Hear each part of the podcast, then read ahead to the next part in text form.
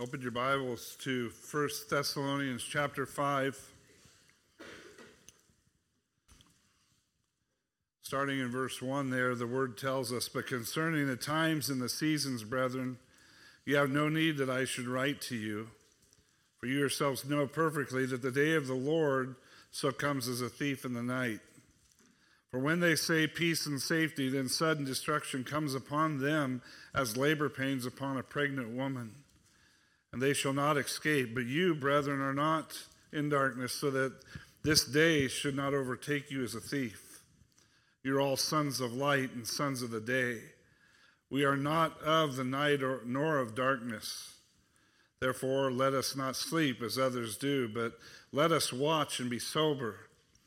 For those who sleep, sleep at night, and those who get drunk, get drunk, are drunk at night.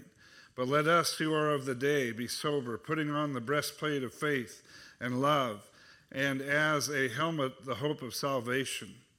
For God did not appoint us to wrath, but to obtain salvation through our Lord Jesus Christ, who died for us that whether we wake or sleep, we should live together with him. Therefore, comfort each other and edify one another, just as you also are doing. Let's pray. Father, for me to preach through this, Father, you must do this. Lord, you must open the, the minds and the hearts of your sheep, your people. And Father, I trust that you would give me the boldness to preach this because in me is no ability to do this except what except you.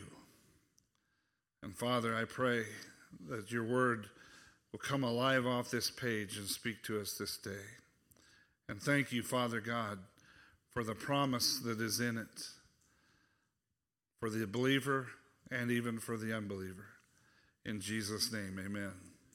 So, in last half of chapter 4, Paul dealt with concerns that the Thessalonian believers who died prior to Christ's second coming would not be a part of the gathering together with him. They were worried about that. So, you look at verse 17 of chapter 4, then we are who alive, we who are alive remain shall be caught up together with them in the clouds to meet the Lord Jesus, the Lord in the air, and thus we shall always be with the Lord. Amen. And he even says, therefore, comfort one another with these words. Is that a comfort to you? Talked about that last Sunday, that we get to meet him in the air if we're here. If this happened right now, today, uh, we'd be changed in the twinkling of an eye. We would meet him in the air, along with all the those who have fallen asleep in Christ, who would come. What a reunion that's going to be! Exciting times. We'll be caught up. That word was harpazo in the Greek. It's it's raptured in the Latin. And it literally means, if you remember, to seize by force or to carry off by force, to eagerly claim for oneself. Jesus is coming back for what's his. Are you his? Oh my goodness. I don't I would not want to be caught in a place where I did not know him and did not know I was his. And even that he did not know me. So this will be no quiet event because the Lord himself will come with a shout, with the voice of an archangel, with the trumpet of God to receive the bride, the church, what belongs to him, what he died for. And he's going to receive her unto himself, and we will forever be with him. Praise God for that. And bringing with him all, as I said, all the saints who are asleep in Christ. Think of all those saints who are asleep in Jesus who will be coming with him. Some we grew up with, some we know, some were our spouses, some were our relatives, some are the, the, the patriarchs we, we read about in Scripture. Oh, just think of the mass of people that are just as excited to see you as you them. So just think about that for a minute. We're going to meet them in the air together. We will always be with the Lord. And Paul said that in verse 14. For if we believe that Jesus died and rose again, and we do, okay, even so God will bring with him those who have fallen asleep in Jesus. And uh, as I said last week, those who are not just fallen asleep, not just those who have died, but those who have fallen asleep in The key word there is in Jesus. Because they had faith in Jesus. Now, he went on to say in verses 16 and 17 the dead in Christ will rise first. Then we who are alive, who are left, will be caught up together with them in the clouds to meet the Lord in the air. So we will be with the Lord forever. Now, here, Paul turns his focus to the coming of the day of the Lord. This is not the day of Christ. Now he refers to this as the day of the Lord, which the heathen, the unbelieving, the, the rejecter of the gospel will not escape this day. If you're not a believer in Jesus Christ and you're in this congregation today, you should be most terrified because the wrath of God sits upon you and the wrath of God is coming for you. And you will be in trouble. Are in trouble. So it's my hope that each of you are really true believers in Jesus Christ, that you know that and understand him, as it says in Jeremiah. You want to boast in anything, boast in those two things that you know him and that you understand him, that there's a relationship there but more importantly, that He knows you. Don't think you know Him. It does no good for you to think you know Him if He doesn't know you. That if He came in the air today to receive His bride, His church, you would be returning to heaven with Him and all the saints. But concerning the times and the seasons, it says here, Brethren, you have no need that I should write to you, for you yourselves know perfectly that the day of the Lord so comes as a thief in the night. Now, one of the prominent themes in the, in the Old Testament was the day of the Lord. Whenever you see the day of the Lord, it's usually referring to judgment of God. Let me show you Isaiah. Let's go to Isaiah 13, verses 6 and 9. Let me just show you a few of these verses. There's many, many more. And it would take a long time to just even preach on the, the day of the Lord. But Isaiah 13, verse 6 Wail, for the day of the Lord ha- is at hand, and it will come as destruction from the Almighty. So just think about that. The day of the Lord here in, in, in this text deals with destruction. When God destroys, He destroys. He doesn't play games. He's not trying to trick us. Let's go to the book of, of Amos. Amos chapter 5, verse 18. Woe to you who desire the day of the Lord, for what good is the day of the Lord to you? It will be darkness and not light. Okay, what do we see about the day of the Lord? It's a dark time. It's not a good time. It's not light. You know, it is a going to be a very, very difficult time. Verse 20 Is not the day of the Lord darkness and not light? Is it not very dark with no brightness in it? I don't necessarily think that's in a physical sense, but in a spiritual sense. It's not a good time for mankind. Obadiah, chapter 1, verse 15. The day of the Lord upon all the nations is near. As you have done, it shall be done to you. Your reprisal shall return upon your own head. What does that say about the day of the Lord? Now, again, God dealt with different things of destruction and, and judgments of nations, but whenever God talks about the day of the Lord, to him it's always near.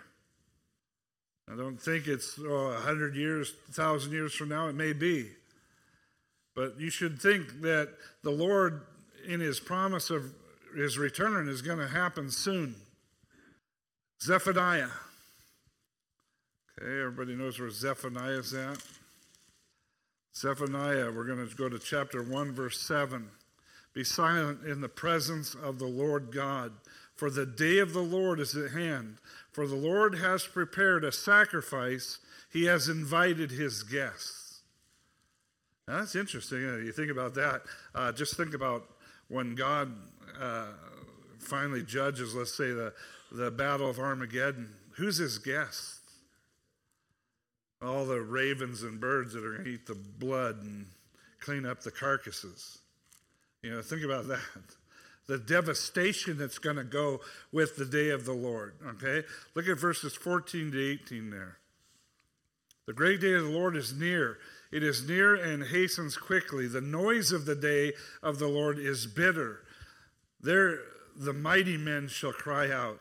The day is the day of wrath, a day of trouble and distress, a day of devastation and desolation, a day of darkness and gloominess, a day of clouds and thick darkness, a day of trumpet and alarm against the fortified cities and against the high towers. I will bring distress upon men, and they shall walk like blind men, because they have sinned against the Lord. Their blood shall be poured out like dust, and their flesh like refuse. Neither their silver nor their gold shall be able to deliver them in the day of the Lord's wrath. But the whole land shall be devoured by the fire of his jealousy, for he will make speedy riddance of all those who dwell in the land. That's terrifying. Malachi. Go to Malachi chapter 4, verse 5.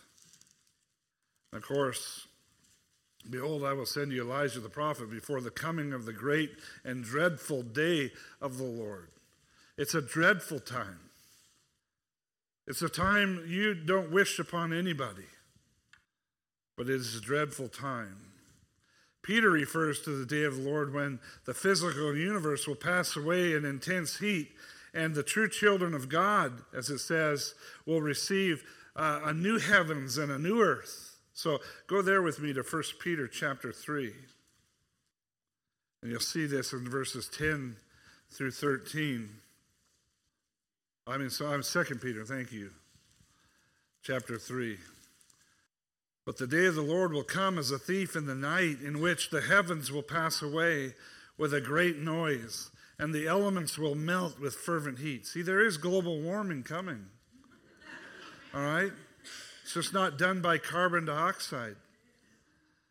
Both the earth and the works that are in it will be burned up. Therefore, since all these things will be dissolved, what manner of persons ought you to be in holy conduct and godliness, looking for and hastening the coming of the day of, of God, because of which the heavens will be dissolved, being on fire, and the elements will melt with fervent heat? Wow. So the day of the Lord, man had his time. This is now God's time. If you think about it, it's obvious that the day of the Lord, it's, it's a final judgment, and it has not yet come, but it is not a, a single day, but a season when God advances his judgment on all uh, unrighteousness. It's not like one day is coming. This is, we're looking at a, a season of this being poured out. To, and he's doing it to deliver. Of course, it starts with where we were last week to deliver his people. And eventually, this is going to establish his kingdom at the end of this. But let it be known that for those who have never obeyed the gospel of Christ, there will be much pain there's going to be much weeping. There will be much sorrow in this time. This isn't a time where everybody's going to be excited about God and his judgment. This is going to be a miserable time for mankind. Let's go to Romans chapter 2. Romans 2, verse 5. But in accordance with your hardness and your impenitent or unrepentant heart, you are treasuring up for yourself wrath in the day of wrath and revelation of the righteous judgment of God. This is what happens. You're rejecting Jesus Christ. You practice unrighteousness. You're storing for yourself wrath. And he's going to come back and pour out that wrath upon the ungodly. Romans chapter 2. Look at verse verses 8 and 9. But to those who are self seeking and do not obey the truth, but obey unrighteousness, indignation and wrath, tribulation and anguish on every soul of man who does evil, of the Jew first and also for the Greek. He doesn't play favoritism. If you reject Christ, if you reject the gospel, then tribulation and anguish upon every soul of man who does evil. Go to Second Thessalonians chapter 1. And starting in verse 7. Let me back up here. Verse 6. Let's go back to verse 6 here. Since it is a righteous thing with God to repay with tribulation those who trouble you, and to give you who are troubled rest with us when the Lord Jesus is revealed from heaven with his mighty angels. In, now, look how he's revealed. And by the way, this is when he's coming back with his angels. This isn't the, where we were last week, where he's meeting us in the air with the ones who are asleep. So we're looking at his triumphant return on the horse here, the white horse in Revelation 19. It says, and, and again, I want you to see this, verse 7 and to give you who are troubled rest when the Lord Jesus is revealed from heaven with his mighty angels in flaming fire, taking vengeance on those who do not know God. Now, I want to just ask yourself right now do I have a relationship with the living God? Do I know him? Not how do I know about him. Not did I hear about him. Not did I repeat something told, somebody told me to say years ago. Do I know him? Is there a working relationship with much fellowship with this God of Scripture? Do I know him? Do I know do I know his voice? Do I know what his attributes? Do I know what he acts like? Do I enough to where I am even copying him, imitating him? Do I know my God? Because if you don't know your God, this is coming for you. In flaming fire, taking vengeance on those who do not know God and on those who do not obey the gospel of our Lord Jesus Christ. Now, obeying the gospel is you must believe it. But it's not to believe part of it, you must believe all of it. You have to have all your faith resting on the accomplished work of Christ. Not Jesus died for me, oh, and now I have to help him. Or Jesus died for me, now I have to help him to, so I stay saved because I could possibly lose that. No, I'm resting totally on the idea of rest is I don't do any more work. Okay, so I'm resting in Christ Jesus. What he did was sufficient to pay for all of my sin and remove me from under the wrath of God. And I am no longer in that kingdom of darkness, I'm in the kingdom of light of the beloved. Are you there? And you can honestly say, I am there. I believe the gospel and I know him. Because these who aren't there, who don't know him, who don't believe the gospel, these shall be punished with everlasting destruction. Now, I've always been amazed at that. When we destroy something that usually comes to an end, there's an end to destruction. But there is not that with God. God has the ability to destroy forever and let it not be destroyed. So these shall be punished with everlasting destruction. Why do I know that's going to last a long time? Because the word everlasting. Destruction doesn't stop. Well, look at this. It would be, you would think that it would be great to be, okay, I'm going to go. Uh, it's, it's like maybe getting discipline from a parent or something. It's just going to hurt for a little bit. But everlasting destruction from the presence of the Lord and from the glory of his power. You imagine being separated from that. Okay? Separated from his glory and from his power, from his presence. As wicked as the world is right now, folks, you, the presence of God is here. It's here. And even the wicked are surrounded by the presence of God. But if he is totally removed from you, how do you even define darkness like that? With no chance to ever come back again. There is no purgatory, folks. You can't buy your way out of the grave. Nobody can be baptized for you. I'm talking about religions that practice this today. They don't, somebody isn't a surrogate, so they get baptized for you to bring you out of the pits of hell. When you die, you've sealed your fate. And so, a terrifying thing. Let's not have a desire, you know, to, to cling to this fleeting life that uh, in this fleeting world that we live in. Uh, we shouldn't this shouldn't even be an attraction for us. All that's out here. Look, look at James chapter 4. Go over here to James. James 4:14. Look, I, I guess what I'm trying to say is I want you to think about how, how short life is. We're, we're so consumed with this world, but our life is short.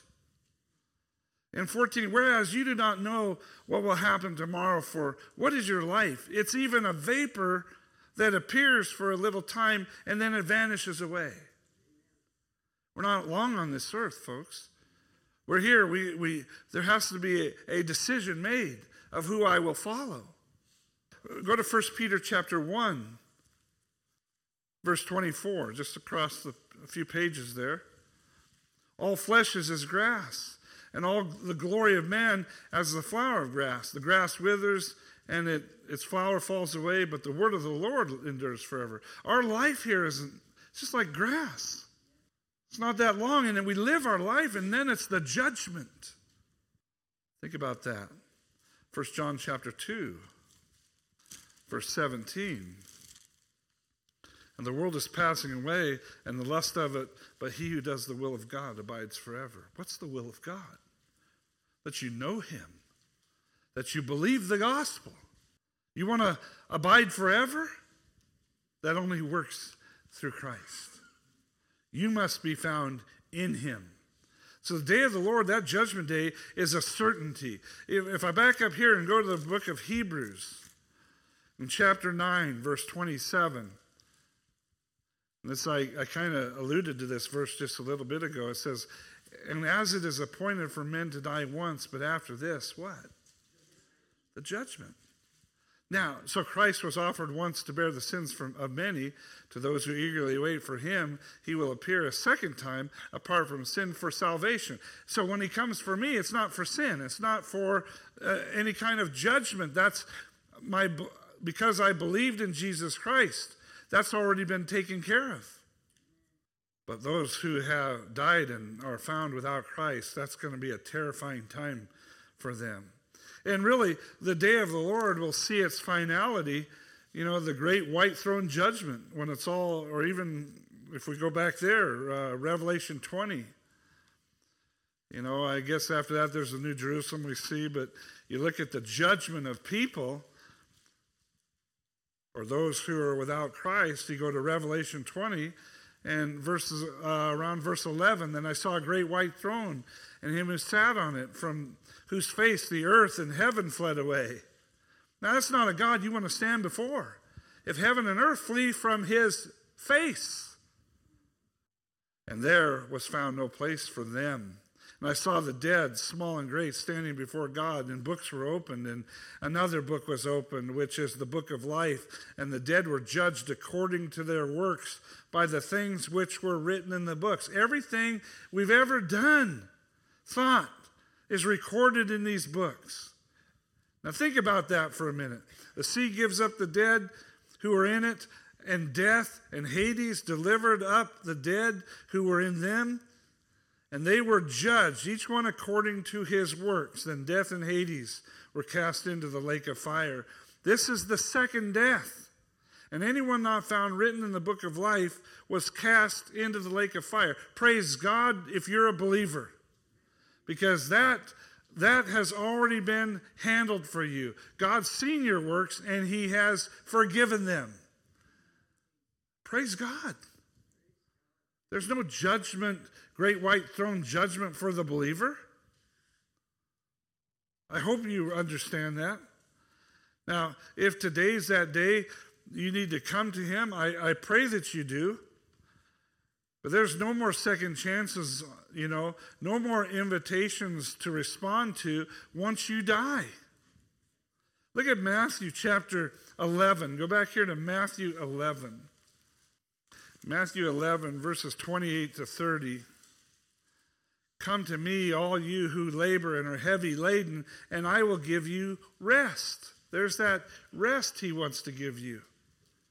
Take my yoke upon you and learn from me, for I am gentle and lowly in heart, and you will find rest for your souls, for my yoke is easy and my burden is light. If you don't know Christ, there's an invitation for you to come and unload that burden of sin at the cross of Calvary and let Him forgive you and let Him teach you. And what else do I say there? Go back to Revelation chapter 5. Uh, excuse me, 1 Thessalonians 5 verses 1 through 3 here again. But concerning the times and the seasons, brethren, you have no need that I should write to you, for you yourselves know perfectly that the day of the Lord so comes as a thief in the night.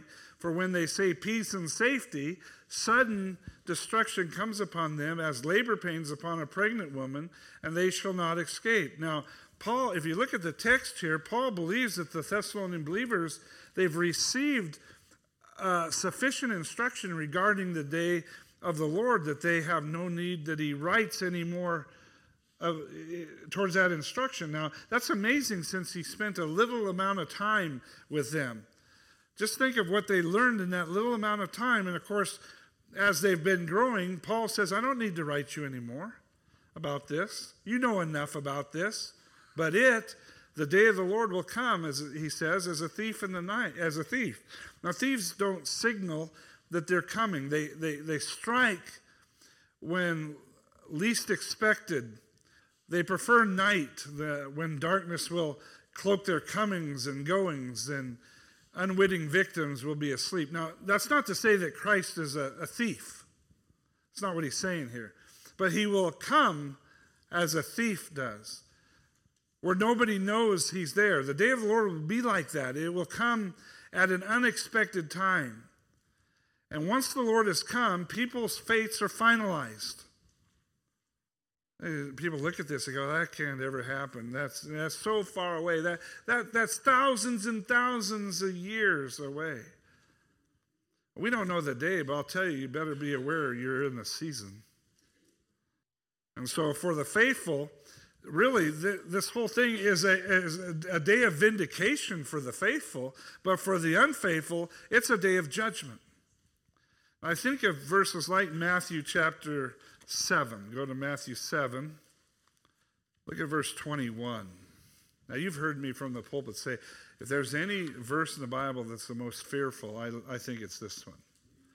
Because I think so many people play religion.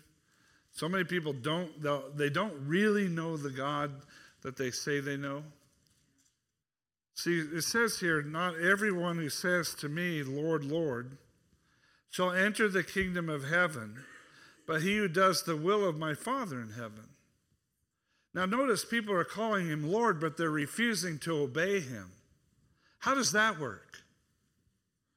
Okay, he is Lord because he is superior, sovereign over us. So, no matter what, I don't make him Lord. He is Lord of my life. You can't make Jesus anything. Don't, don't, that, that is a, a, a fallacy that's been taught from pulpits.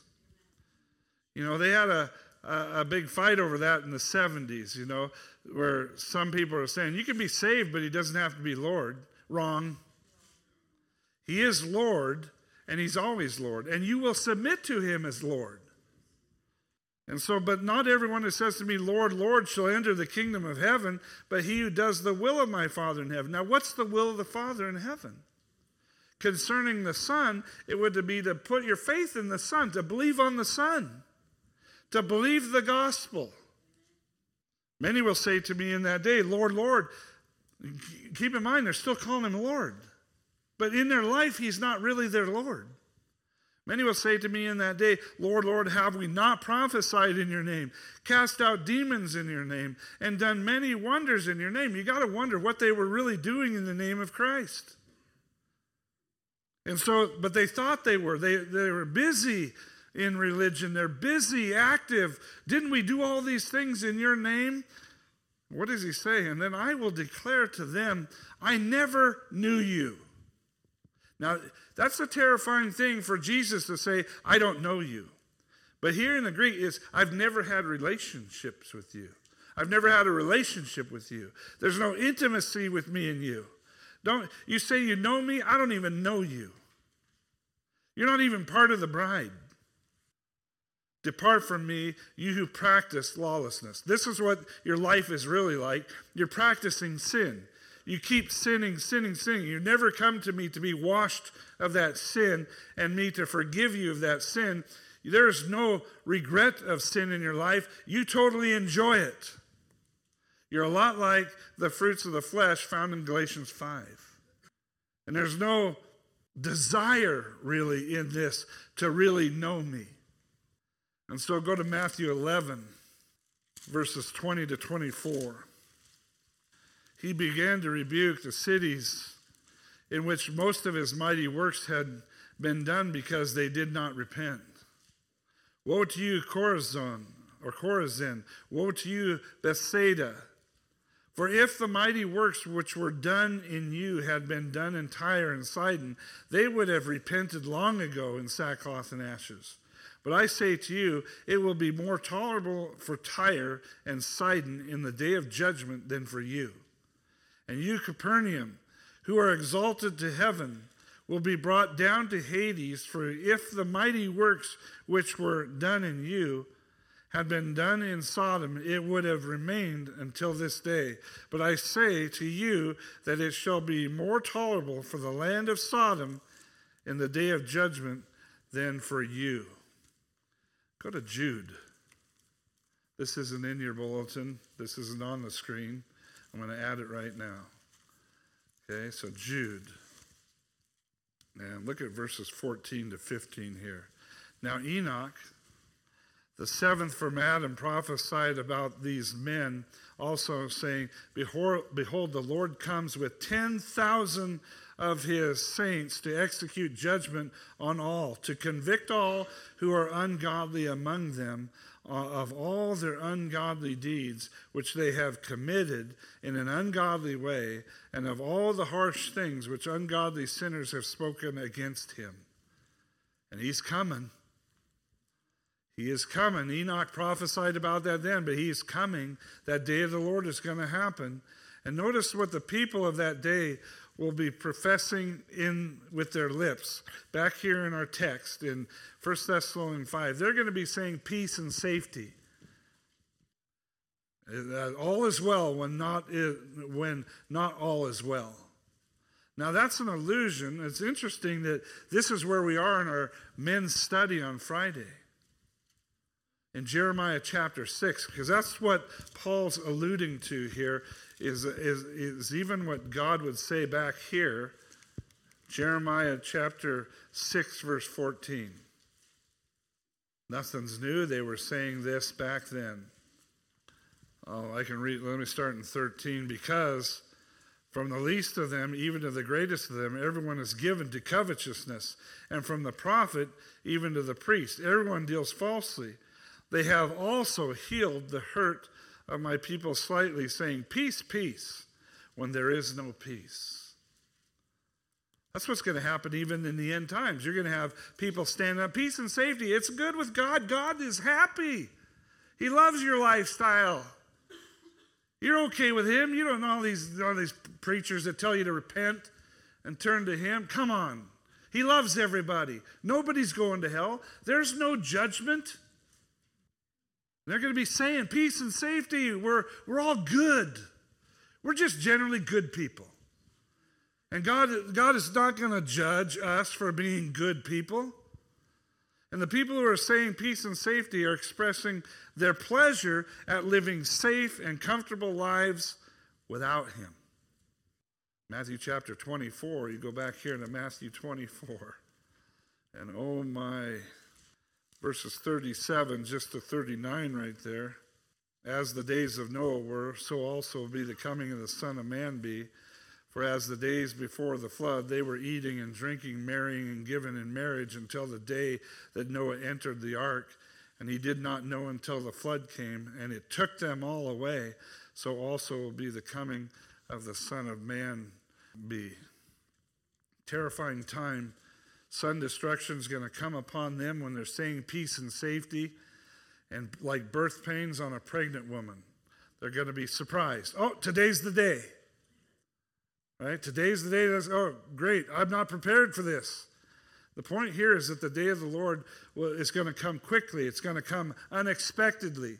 And It will bring destruction to the unfaithful, to the unbeliever. And they shall not escape. That, that Greek that's there, let's go back here to the text. Sudden destruction comes upon them as labor pains and pregnant women, and they shall not escape, right there. Uh, it's, that's the Greek word there is ekpheugo. And the ek, or the ek in that, is a combination of that, meaning ek is out, and fuego, it, meaning flee. So it's saying the picture we get here in that word is people suddenly are alarmed, seeking a way out, trying to find a way to escape, and there isn't any. So even where they'll run into the mountains, fall on us, fall on, you know, kill us. We'd rather be dead than to be judged by the living God. But the day of the Lord will be terrible for the unfaithful, for the unbelieving. But I want you to notice here that Paul emphasizes that these Thessalonian believers, the day of the Lord will not harm them. He goes back to this, but you, brethren, are not in darkness so that this day should overtake you as a thief. You're not going to, that's not going to overtake you. You're the believer that we talked about in chapter 4. You're still, you're, you, are you are all sons of light and sons of the day. We're not of the night nor of darkness. Therefore, let us not sleep as others do, and let us watch and be sober. For those who sleep, sleep at night, and those who get drunk are drunk at night. But let us, who are of the day, be sober, putting on the breastplate of faith and love, and as a helmet, the hope of salvation. So, the day of the Lord is going to be uh, terrible for the unbeliever. But he says something here. Light and darkness are used here in Scripture. It really is metaphors like good and evil, you know, or order and chaos, or security and danger, or joy and sorrow, or truth and untruth, life and death, salvation and condemnation. But Paul's point here is that the Thessalonian believers have nothing to fear because they, they aren't living in darkness. We're, that's not our realm anymore. We, we were once part of the kingdom of darkness, but now we're children of light, right? Ephesians chapter 2 tells us that. We're children of the light. And so we're not even engaged in dark, dark activities. So that's not us. We're committed to loving the Lord.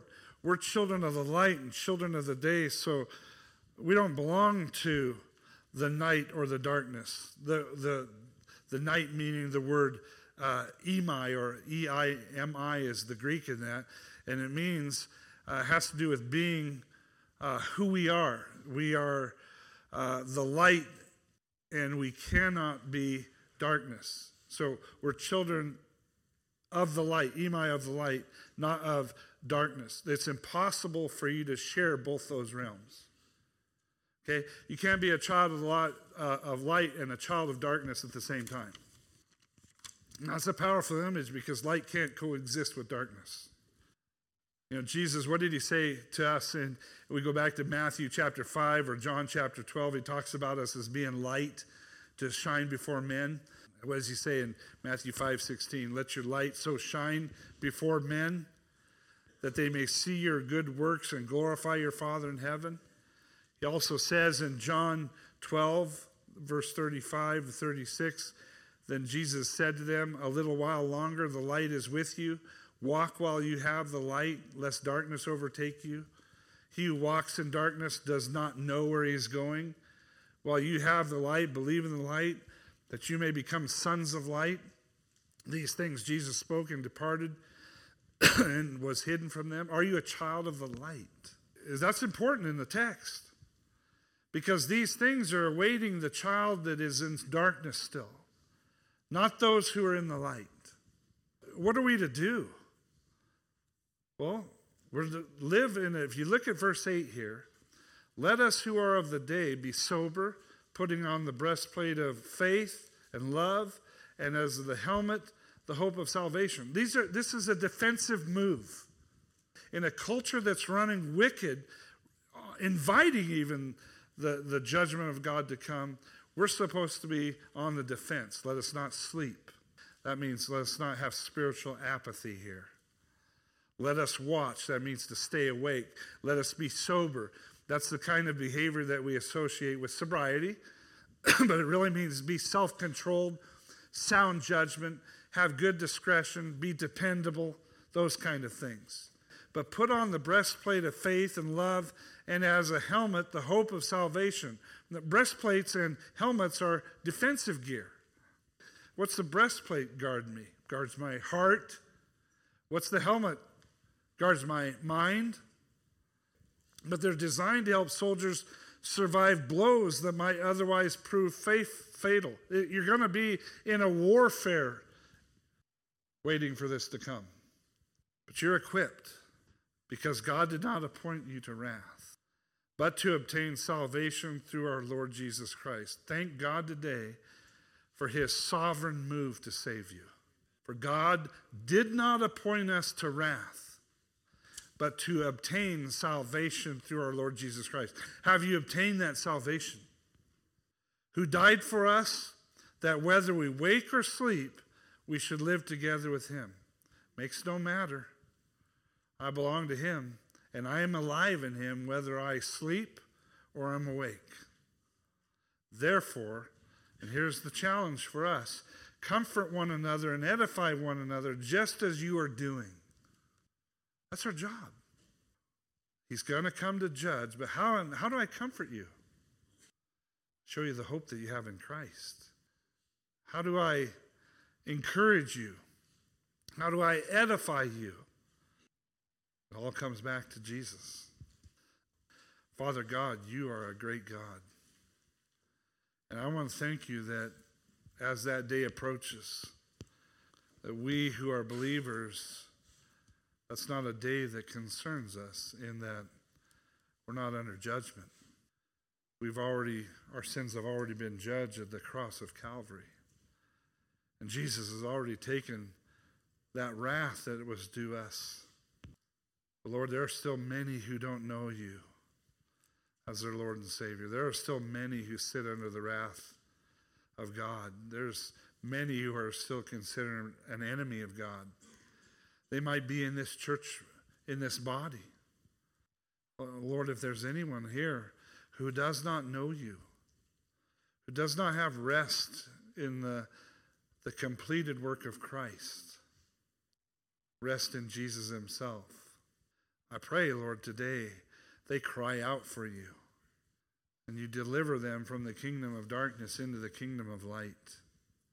Fathers, if there's anybody here that would fit into Matthew chapter 7, who plays at religion but doesn't really know you, matter of fact, they, that you don't know them, I pray that you would do a work in their life so both are true. They know you and you know them because they're, they belong to you.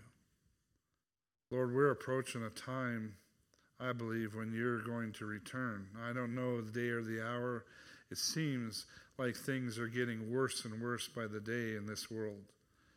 And it's it's crying out where even Revelation say, even so, Lord Jesus, come quickly. I find myself saying that, Father.